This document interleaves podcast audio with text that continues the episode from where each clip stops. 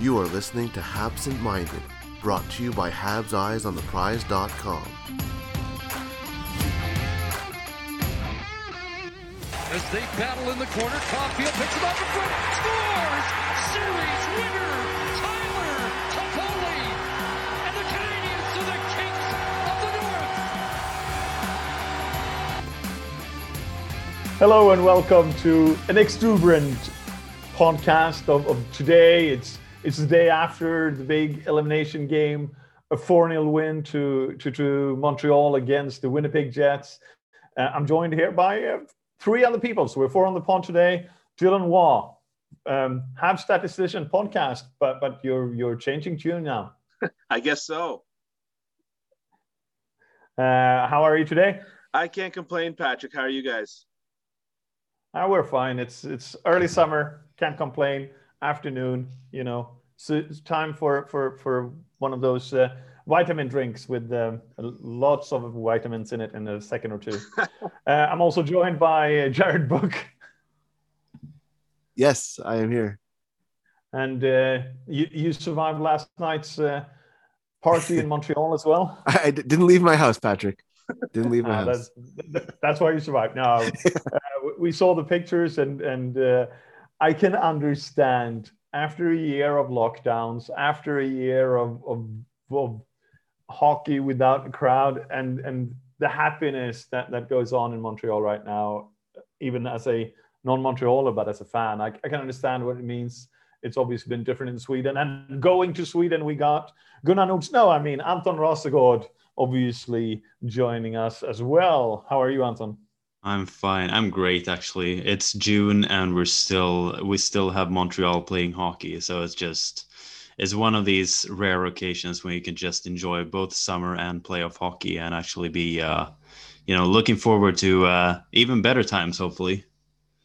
Yeah, I have to say, like last time Montreal went this far in the playoffs, that's when I started to grow my beard. So, uh, yeah. And you you, ha- you haven't cut it since, right? Oh, I have cut it. I don't look like Dylan. uh, but but yeah, any any reactions to last night's game? I mean, Dylan, you wrote one of the takeaways. It was uh it was awesome. I mean, we just we pretty pretty thoroughly beat them. Like you, you know, I think I might have written or maybe I had to scrap it because of the amount of words I was getting to, but like Winnipeg was doing a better job of breaking up our cycle than they've been doing all series, but that was still a pretty bad job they were doing. Yeah, but they had a they had a great goalie. Let's let's face it. We might have been harsh on Hellebuyck before, but last night he showed his pedigree and, and why he's one of the top goalies in the world. I had uh, I had Paul Campbell, who writes for In Goal Magazine, on my podcast, and and the first thing he said is Hellebuyck is weak skating, and so he does really well in screens, but moves poorly laterally, and that's exactly what we saw on that Caufield to Foley goal. I mean, you can't help but to feel with what Price did to Scheifele and to Mitch Marner in this series that uh, a goalie like Price might have uh, been able to have that, but it, it never felt like uh, Hellebuyck had a chance on that shot. And you can really see he's throwing the stick even when the puck is already in the net. So so yeah, he was a little bit bit behind, but obviously it's a great goal, and we can we can listen to it. We can we can watch it. I'm I listened to Matt Drake's podcast, The Bottom Six Minutes, on my way to work today, and it's perfect because it comes out like just when I'm about to leave for work. Uh, and he had the goal in, and I had goosebumps all over my arms listening to that call again. Um, Jared, were you surprised that it took so short time in the in the uh, overtime to to score that serious winning goal? Yeah, a little bit. I, I, w- I was fearing that it would be triple overtime, like when Edmonton uh, lost to Winnipeg in Game Four. But yeah, I, I think that in in my mind, what ha- what happens in a, game like that is that you know Montreal had so much confidence. Like you, you can tell this team, and I guess we'll get into it a little bit later, but you can just tell this team is so confident. Like it's not even like they're playing tactically well. They are obviously, but just everybody on this team looks like, yeah, we're gonna score. A- And it reminds me a lot of the Laval Rocket because uh, there was a game early in the year where they were out shooting their their opponents, and we spoke to Joe Blandisi after the game, and he's like, yeah, you know, if, we know that if we just play our game and stick to our system, we're going to win uh, at the end of the day. So, you know, it doesn't really bother us that we're getting lots of shots and not scoring. We know that if we just stick to our system, we're going to win. And I mean, that's basically what happened in game four, right? Like it's just, they, they got tons of shots on Hellebuyck. The Jets got a few dangerous chances, but not really. But uh, you just felt like it was a matter of time. And I, I think that, you know, that winning goal was just so indicative of, of what makes this team so interesting and why this year thing you know feels so different. I mean, you have Cole Caufield, who wasn't a member of this team last year. He wasn't a member of this team two months ago. And then you have Tyler Toffoli, who obviously wasn't a member of this team last year. And, you know, where would this team be without them? And I, and I think that that's part of the, the uh, enthusiasm around this team right now. I just thought about something, and uh, Dryden got the Calder in his second year as, as a as a rookie because he didn't play enough games the first year. It could actually be the same thing for for Caufield. He could be rookie of the year next year, right? Absolutely, absolutely, he can. I mean, you know, Montreal is no stranger to players coming out of, you know, not nowhere, but players coming out and and excelling. Uh, with without being you know full time players in their first year. I mean, you know, 1986, Patrick Roy did did you know something similar as well, right? So it's it's not uh, out of the ordinary, but yeah, I mean, it's I, I, saw something from Chris Peter, I believe, or or maybe it was somebody else. I forget exactly who it was on Twitter, but pointing out the uh, the players who won Hobey Baker uh, trophy and played in the playoffs the same year and I and uh, Cole Caufield is now the, the player who has made it the farthest in the playoffs since Neal Broten in 1981, and his team made it all the way to the Stanley Cup final before losing to the Islanders, his, his Minnesota North Stars team. So that that's you know it's very rare for a player to come in to a team and, and excel in the playoffs like like Cole Caufield has been doing without scoring, by the way. And, and I think we'll get into that as well. But that that's you know I don't think anybody expected him to make this much of an impact without one goal listening to to Cassie Campbell Pascall last night on on uh, Sportsnet, it was I, I, think she described it very very well. You know, Kevin Caufield's hockey IQ away from the puck, it's absolutely tremendous. You know, just that ability to stay defensive side on the forecheck there, the puck comes right to him. His next play mentality is off the charts. What a play by Cole Caufield. Hearing that, Anton, I, I, can, can you relate? I mean, like we've seen Caufield being hailed as this shooter, this this goal getter, but in the end, right now, or at least right now, at the start, maybe we should say, he comes out as a playmaker and a passer. I think that this season has been very. Um, I mean, this has been something. New, this season has is something that will form Cole Caufield's career because he's always been, you know, a great shooter, a great goal scorer. But the fact that the Canadiens wanted to just let him be another year in Wisconsin, even though Wisconsin lost most of their good players. And he really had to carry the Badgers team, and he did so, especially after uh, winning the World Juniors. Um, he did so in an impressive way, where he really he tried to. Uh, well, he really carried that team in all regards, no matter if it was with points or just by you know leading the team as as a 20 year old. Um, and it just you could see, and if you read David St-Louis articles about, um, you know, catching the torch about Cole Caufield during the year, you could see as well. I mean, the just the growth in his overall play, and I think that is something that both the Canadiens and Marc Bergevin, for example, I mean, he's been the GM for nine years now. He has learned from his mistakes in the past, where you kind of have had similar, uh, similarly skilled uh, youngsters coming into the team too soon trying to make an impact and they haven't been ready for you know the physicality the tempo and just having an overall sound and solid game for the nhl level.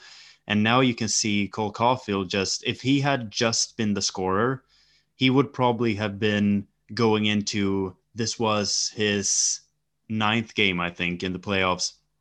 He hasn't scored and he would probably be you know annoyed by that because he's a goal scorer first. But now you just see that he has so many other uh, elements and they have told him to shoot more and he does shoot more and he shoots well he challenges a goaltender like hellebuyck he, he keeps hellebuyck on his toes But even when he doesn't score, he adds something to this team. He has never been the fastest skater. He will never be the fastest skater. He will obviously not be the strongest player because he's only five seven, but he adds something in all regards. Just the way that he helps Suzuki win the puck for that goal, and then he just sees uh, Toffoli instantly on the other side of the goal, on the other side of the crease there, and it's just a perfect pass. Toffoli just has to do a tap in, and that's from a 20 year old rookie. And as I said, I think that this comes from just, you know, not hasting him into the lineup as he could have done already at the start of this season, but just letting him remain, letting him win the World Juniors, winning the Hobey Baker, and then coming into a team that needed this kind of skill set into the playoffs. Dylan, you obviously play goalie. Um, maybe not at the same level as, as uh, Cole Caufield plays, but you play goalie. How difficult are these shots that Caufield are getting off? Uh, I mean, placement is a huge thing, but uh, like there are little things in Caufield's release that um, that do definitely make it uh, make it interesting. I'm I'm fairly used to at this point when I watch hockey, uh, even on TV, being able to kind of know where the puck is going from just watching the guy shooting it, and uh, and Caufield, I don't always have that when he gets his time, but he he's not always getting his time and he's not always getting his space to really uh, make it look good. I did want to just make one quick point. You guys were talking about um, Patrick Roy, Ken Dryden as two goalies that kind of came out of uh, seemingly out of the blue uh, to, to, to have incredible runs with the playoffs. And if I'm not mistaken, uh, Carey Price, you know, just came out of the AHL before the playoffs this year. So we, we might be looking at a third uh, Cinderella story here. Um, I'm, I'm, I'm, I'm, not sure if that Carey Price qualifies, but I get your point. yeah, Brendan Gallagher too, actually, technically. Now there you uh, go. this uh, is really an AHL yeah. team. well, let's not tell Toronto that. We, we, we don't want to upset them even more. Uh, and and there is this great tweet. It just came out of, of um, uh, Emily Kaplan. You really should follow her on Twitter as well. But uh, she got a text from from a uh, NHL player last night saying Montreal eliminated more teams in the last week than Toronto has in 17 years. and, and uh, that's a brilliant quote. And, and, let's just move on from the Toronto bashing. Uh, but I'm still a little bit sad watching uh, Steve Dangle the other night. Um, go, what, what really has surprised you guys, and, and you, in, in no specific order, I'm just tossing the question out there. What has surprised you this this series? I, I think what what surprises me the most is how I, I think what, what what made a difference is is just how they've built momentum. Like all year, we were waiting for this team to to kind of get rolling. Other than the first ten games, basically, you know, it, it, was like okay, they won three in a row, and then they lose next one, or they, you know, especially the last stretch of the season, it was like basically win one, lose one for for the most part, except for like you know three games, and, and one of the things that really sticks out is once the the switch kind of flicked in game five against Toronto, how this team just kind of kept it rolling. You know, this is a team that didn't win more than three games in a row all year, and now we're talking about them winning seven straight, and it, it's it's kind of remarkable. But it's it's really, I mean, you know, I don't want to say the Habs are who we thought they were, but the, the, the Canadiens are kind of who we thought they were. It just took them a really long time to get to that point. But uh, this is the team that we all believed in at the beginning of the season, right? Like, if you told people at the beginning of the season the Canadiens would, you know, be in the final four, people would probably believe it. But they just never showed that except for the first, like I said, the first 10 games of the season and flashed their brilliance here and there. So I think what what surprised, not really surprised me, but just we, we kept on expecting this to happen, and, and now it, it is a, a really the best time. You talk about peaking at the right time. this is the right time. A regression to the mean with those two uh, eight game streaks of losses, Dylan. Uh, yeah. I mean that was that was last year. This is almost a, a completely different team. Um, the the thing that uh, the thing that surprised me the most about this team was like when you look at how we beat Toronto, basically it was like we had to be at complete pedal to the metal, torrid pace, uh, controlling everything. And then when we got to Winnipeg, we managed to uh, dictate the game, but without doing it with everybody giving 110%. And so I think like our ability to modulate is something that really shocked me. I just kind of normally the kinds of teams that are able to beat other teams without you know having their their their foot firmly on the gas i'll come up with another analogy i promise at some point. But normally when teams uh, are able to beat another team without having their foot firmly on the gas it's because they're like you know uber talented like tampa bay lightning or you know colorado avalanche or uh, vegas golden knights. Recognize any of those names for the next round. But uh, the fact that Montreal was able to do that and to dictate their game without having to uh, play at a torrid pace was really surprising to me. And uh, I think really bodes well for Dominic Ducharme's coaching tenure, where I was definitely one of those people that was like, well, he's gone, get him out of here. And now I'm, I'm having second thoughts about that. Yeah, I, I want to add on that because I think like if we look back just two weeks, I think that all of us, when the Habs were down three to one, we were kind of like just waiting for both the GM and the head coach to get the out of Montreal, right? We wanted a fresh start. We just felt like this team won't ever make it far in the playoffs because they they don't have a way of playing to their strengths. The head coach seems to actually make the team worse somehow than they were at the beginning of the season. They are less than the sum the sum of their parts. And I'm just wondering, like Dominic Ducharme, he has never been a head coach before for you know uh, anything else than than junior teams, right? He has been an assistant coach here, and then he comes up in the middle of the season when it's uh, the most crucial. You know that there are a lot of guys jobs that are on the line because both Claude Julien, Kirk Muller, Stéphane Waite, they were already gone, right? So you know that Marc Bergevin, who hired you, he won't be there for the next season if you don't do a good job. And then you have this insane schedule. Um, and like it gets even more insane because of the COVID break. And then you have all these injuries, and you have a Jonathan Drouin who, you know, just goes AWOL for the remainder of the season. And we were we were asking all the time, like you know, has Dominic Ducharme actually been able to actually put his mark on this team? Is uh, is he just like ha- has he not been able to to train enough? And then I'm just wondering, like, I think that he was doubting himself as well. If he was ready for this kind of gig, being the head coach of an NHL franchise, his NHL franchise as well, because he's a French Canadian, right? And then when the Canadiens started coming back against Toronto, I think that he actually grew into his costume for the first time. And I think that he felt, especially when the Canadiens won that series, that I can actually do this. And his confidence. And when you pair that with Carey Price's uh, surging confidence, then you actually get that confidence kind of oozing out all over the team, starting from the back and from the booth. And then you can just see how everyone kind of stepped up their game after well basically after winning the overtime game in game five right? And then they've just never looked back. And it just if you see dominic Ducharme now he looks like a completely different guy than he was a couple of weeks ago. He's just walking with a different it's just a different confidence in his overall you know press conferences, everything. It's just he. I think that he is more ready now. I think that he feels like this is his team now. You won't be able to fire a guy who has come to the final four. yeah, no, it, it's it's definitely it's definitely his team now. Let, us be honest. Uh, but but that, that, that's a great point, Anton. I, I just want to touch on that a little bit. Um, I asked Xavier Ouellet uh, after he was sent back down to the Rocket because he also obviously worked a lot with Joel Bouchard. He worked with Dominic Ducharme while you know he was with the NHL team, and I asked him what are the similarities between the two, and he said that both of them teach.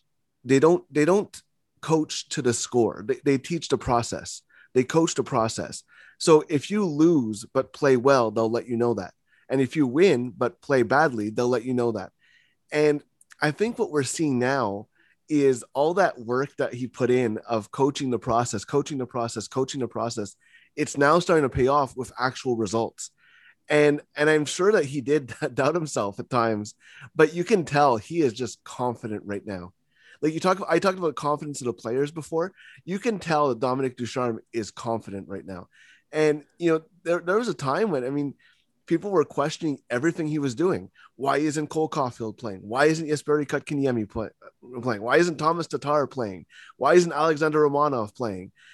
And I don't think you can argue with any of that right now. And and I yes, part of that is just the team coming together, but also, I mean, you know, if you would have told me that this team would be in the third round and Cole Caufield, Jesperi Kotkaniemi, and Tomas Tatar have all been healthy scratches,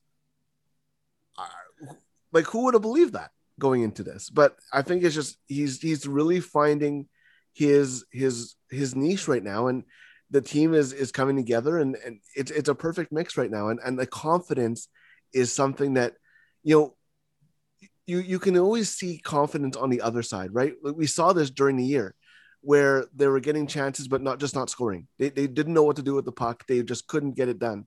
And now we're seeing the flip side of that you know, it, it seems like every time they touch the puck, something good is happening.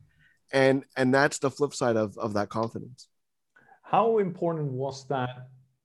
I mean, being down 3 1, did Ducharme just toss the old game plan or, or the old game book uh, out the window and said, okay, let's run our own stuff now. This is how I want it to play.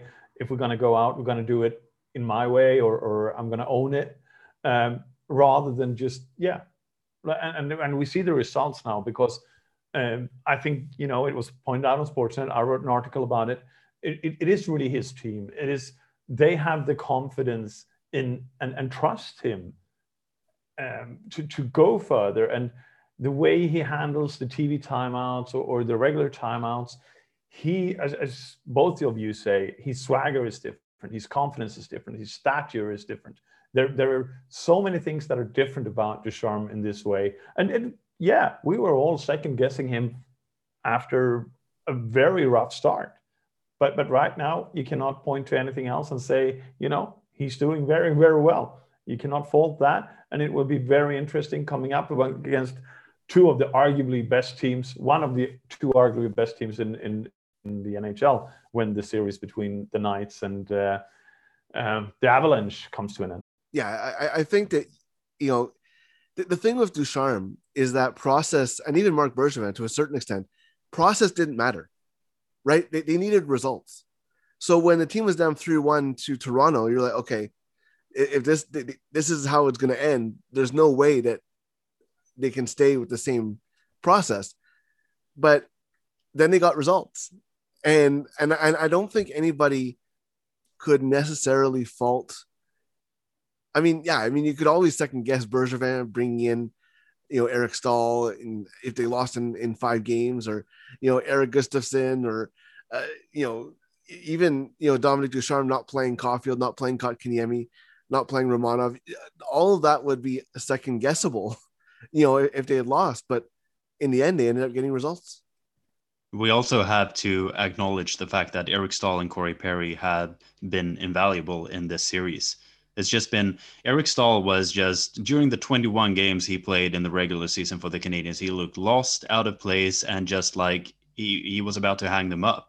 And they see now that well, he still has something to add, not in a major role on on a you know championship squad, but in a limited role where he can just take take uh, advantage of his experience uh, and just um, just the play along the boards that they've had on that fourth line now with Armia as well, it just feels like you have different roles on those lines that just makes it fun uh, for the coaching staff to just mix it up and you can just throw in any line um, for different kinds of situations. You have the Danault line that just shuts down whatever first line the other team is sending out there. And then you have the creative second line with uh, two scorers and a Nick Suzuki. Uh, and then the third line, well, we have seen way too less of Josh Anderson since he scored that first goal of the Toronto series. But but Kotkaniemi has added his goals in the series. We also see like Artturi Lehkonen, for example, uh, Jake Evans as well before he got the concussion. We just see that basically if you have a smart and speedy uh, left winger, you can add that to the Danault and Gallagher line, and they will you know thrive. It doesn't have to be a Tomas Tatar, and that's good to know since Tomas Tatar will probably in all probability leave this summer. I think that the like what it really comes down to is is what what we've seen with him is really like intuitive coaching, whereas before it was like all about the process to the point of like insanity. You know, it just it, it reminds me of like you know Mike Babcock when when he was coaching the Leafs and they're on the brink of elimination and and like you know they're down a couple goals and he doesn't put out Matthews. Matthews plays his 16 minutes a night. It's like that's crazy. And meanwhile, you know when we were on the brink of elimination, I think that was the night that Weber played like 40 minutes. Like he he sat down and he he really used his guns in a really intuitive way. And I got so sick of seeing, you know, um, like we had we were putting out like a Joel Edmundson Jeff uh, Joel Edmundson. um, Jon Merrill pair at the beginning in that Toronto in that Toronto series, and I'm like, we're down. Those guys shouldn't see the ice. Like, you know, we need we need goals. It doesn't matter if we if we if we get scored against because you know whether we lose you know four two or six two, we're losing, right? And so I think that all of a sudden we're seeing him play a lot more intuitively. You know, when when uh, he, he's putting out when we're in a good offensive situation, he's going to put out he's put out Gustafsson with Weber. He's just completely changed up his pairings.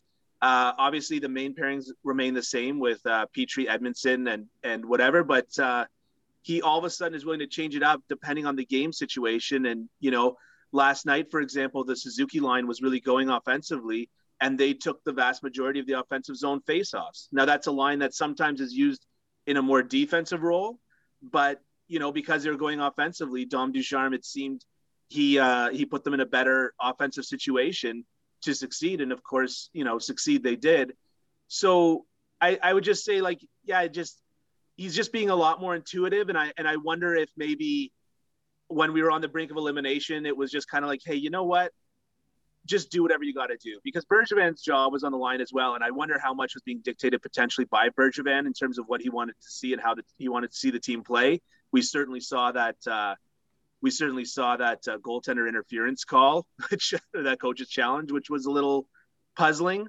But I, I definitely think that there was kind of a a moment of, you know what, let's just let's just try something, and that's what and that's what as fans we wanted to see. We're like, just do something, go down swinging at least don't make this a Mayweather Paul fight. uh, a good comparison. Maybe, maybe, maybe not something that we want to see too often, but yeah, uh, I agree. I think that you know the the you toss the playbook out. He's line, his job was on the line. He needed to show other teams that he could be an NHL coach. Marc Bergevin could not say anything because he knew that his job was on the line as well. And and going forward, he needed to to at least go out swinging um, I think this has been, you know, both of them has solidified their roles with this team going forward. The question is for how long? At least another nine years. Yeah. No, I'm just kidding. I think that you know what though. Sorry, go ahead, Joe. As much as you know, you you get frustrated by Marc Bergevin at times. It's fun to see him excited again. Yes. Right. Like, yeah, but also, we also have to look at it. You know, like we, we can be frustrated and we can look at what other team brings in at the at the deadline, et cetera, et cetera. But look what he brought in at the deadline. Look at what he brought in before the season started and, and what it meant to go a little bit deeper into the playoffs with a young core. Erik Gustafsson. Yeah. Well, obviously he's the guy, but but because we're Swedes, and we're out, we're actually as many Canadians as Swedes on this podcast today. But but also like you you you you saw Toronto brought in a vet a, vet presence didn't work out. Um, we have seen it in other ways, but it has actually worked out this time for for for Montreal and Marc Bergevin. Well, he, he brought in you know he brought in winners. I, I think that's a key. You know, Toronto brought in veterans, but like Joe Thornton is not a winner. Yeah, unfortunately, I'm not blaming him, but it, throughout his career, he just had how many times have he has he been the favorite and lost the series? You know, Jason Spezza, same thing. But but what did Marc Bergevin do? He went out and got Corey Perry, Stanley Cup champion. Joel Edmundson. Where would this team be without Joel Edmundson? We talk about Tyler Toffoli all the time, or, or Josh Anderson. Where would this team be without Joel Edmundson? Where would this team be without Jake Allen? You, could argue that with Carey Price's injuries, that this team doesn't even make the playoffs if Jake Allen is not a Montreal Canadian. You know, we're you know Stanley Cup champion. You know, you look at you know, Tyler Toffoli, Stanley Cup champion. Michael Frolik, uh, you know, Stanley Cup champion. There's Eric Staal, Stanley Cup champion. You know, all these players have won before. And I think that there's something to be said to bring in veterans like that and then add them to your Shea Weber, who is a veteran who hasn't won yet. I mean, he is this is his first time in the third round of the playoffs. You know, Carey Price, you know, if he plays more than if he plays one full game, this will be the most he plays in the third round uh, of a playoff series. It, it's that that's the the kind of thing that Marc Bergevin did, and and you know, where would this team be without the additions he made? You, you know, Anton talked about Eric Staal and, and Corey Perry, but you know, Toffoli, Edmundson. I mean, you know, eh, Joel Edmundson has been outstanding, right? I mean, when when when Jeff Petry had one arm, I mean, in, in the Toronto series, now he has one hand. I mean, where, where would this team be without Joel Edmundson? I mean, that that's we, we a lot of people complained about that when it happened, but I mean, seeing Joel Edmundson play, you can't really argue with that right now. It's just it's I'm I'm happy for Marc Bergevin because everything he did made sense, and they weren't getting the results. And you're like, why isn't this working? Like, is it, what's what's not working here? And now everything is working, and and it's it's credit to to him, credit to him believing in Dominique Ducharme, because I you know would this team be in the same situation they're in with Claude Julien as head coach? I, no, I don't think so. Uh, uh, probably not. I, I, just want to add on that because, as you said, like Marc Bergevin has been, he's been here for nine years. We haven't seen any results. There is plenty of reason why you wouldn't want to renew his contract when it uh, ends in in 2022, right? Um, just because of the fact that the Canadiens haven't won a cup since '93, and but we have talked about this over and over on the podcast, especially this season, that you can't really see that many mistakes in what Bergevin has done since basically since he traded Galchenyuk for Domi, right? Um, and then he chose Kotkaniemi, and then he uh, got Tatar and Suzuki and all that. But it just felt like the only reason why Bergevin was even on the hot seat was just because he had been here for a long time, and we've seen what he did, all the mistakes he did uh, during the first years. But if you just look, as, as we've talked about before, if you just look at what his track record for the last few years, he has actually been. I don't know who would have done it better, and especially he he knows this team, and he knows that he has. Uh, it just feels like I don't know if I want to be like if you look at New York Rangers, for example, they elected to just blow it up basically now again because they felt like they were too far from making an impact. They actually had more points during the regular season than the Canadiens. And they've been in a similar situation of like, you know, doing a kind of reset and they have a great young core coming up and then they want to change their GM, change their coach and I'm just like yeah, I don't know what that's going to give you at this moment. If we got a new GM here now, he want to make he would want to make an impact to uh, to the Canadiens and make them his team. And I'm just wondering, like, who would they trade in that case? Uh, no, I'm just happy that it's worked out the way it has because I'm looking forward to seeing this team with Bergevin as the GM and Ducharme as the head coach. We will look forward more between this series and next. Obviously, we hope that uh, Vegas and uh, Avalanche are going the full rounds because uh, tire each other out. That was the the argument that Winnipeg would be rested when Montreal and Toronto went seven. That didn't really work out for them. So, you know, hopefully goes a very tough six games. yeah, we, we, we, we, can do that as well. Uh, Quadruple overtime in game six. How about that? that uh, I'm, I'm going to finish with this in, in, in some ways, but looking back at the series, obviously that Scheifele hit set the tone for the series. And and while the Tavares injury was an extreme accident because let's face it, it was. He took himself and probably Winnipeg's best chance out of winning the series, right? I agree with you. It was it was just such a such a a, a dirty hit with with just such clear intention. I mean, people can get up and, and get interviewed and, and say all the things that they want to say at the end of the day they're just trying to uh, eschew the liability of, of a hit like that which was just um, it, it was just disgusting but you know I think he deserved a lot more, but he got what he got, and uh, and he, he got his just desserts for that because he was ineffectual in the first game, and uh, and completely invisible in the next three. So and and he's been suspended until October now, so it's it's all that as well. It carries yeah, over, yeah. It, it, it's kind of funny that it, that it, we went from oh no the suspension you know can see him back in game six and now we're talking about oh he missed the first game of next season yeah but uh you know that's that's the way it goes sometimes you can listen to Dylan Waugh uh, on, on the Habs Statistician podcast. You can read his uh, articles on Eyes on the Prize. Obviously, we all know Anton and Jared. Thank you all for listening. Uh, thank you guys for, for joining me at this early hour in Montreal, the day after a fantastic series win against the Winnipeg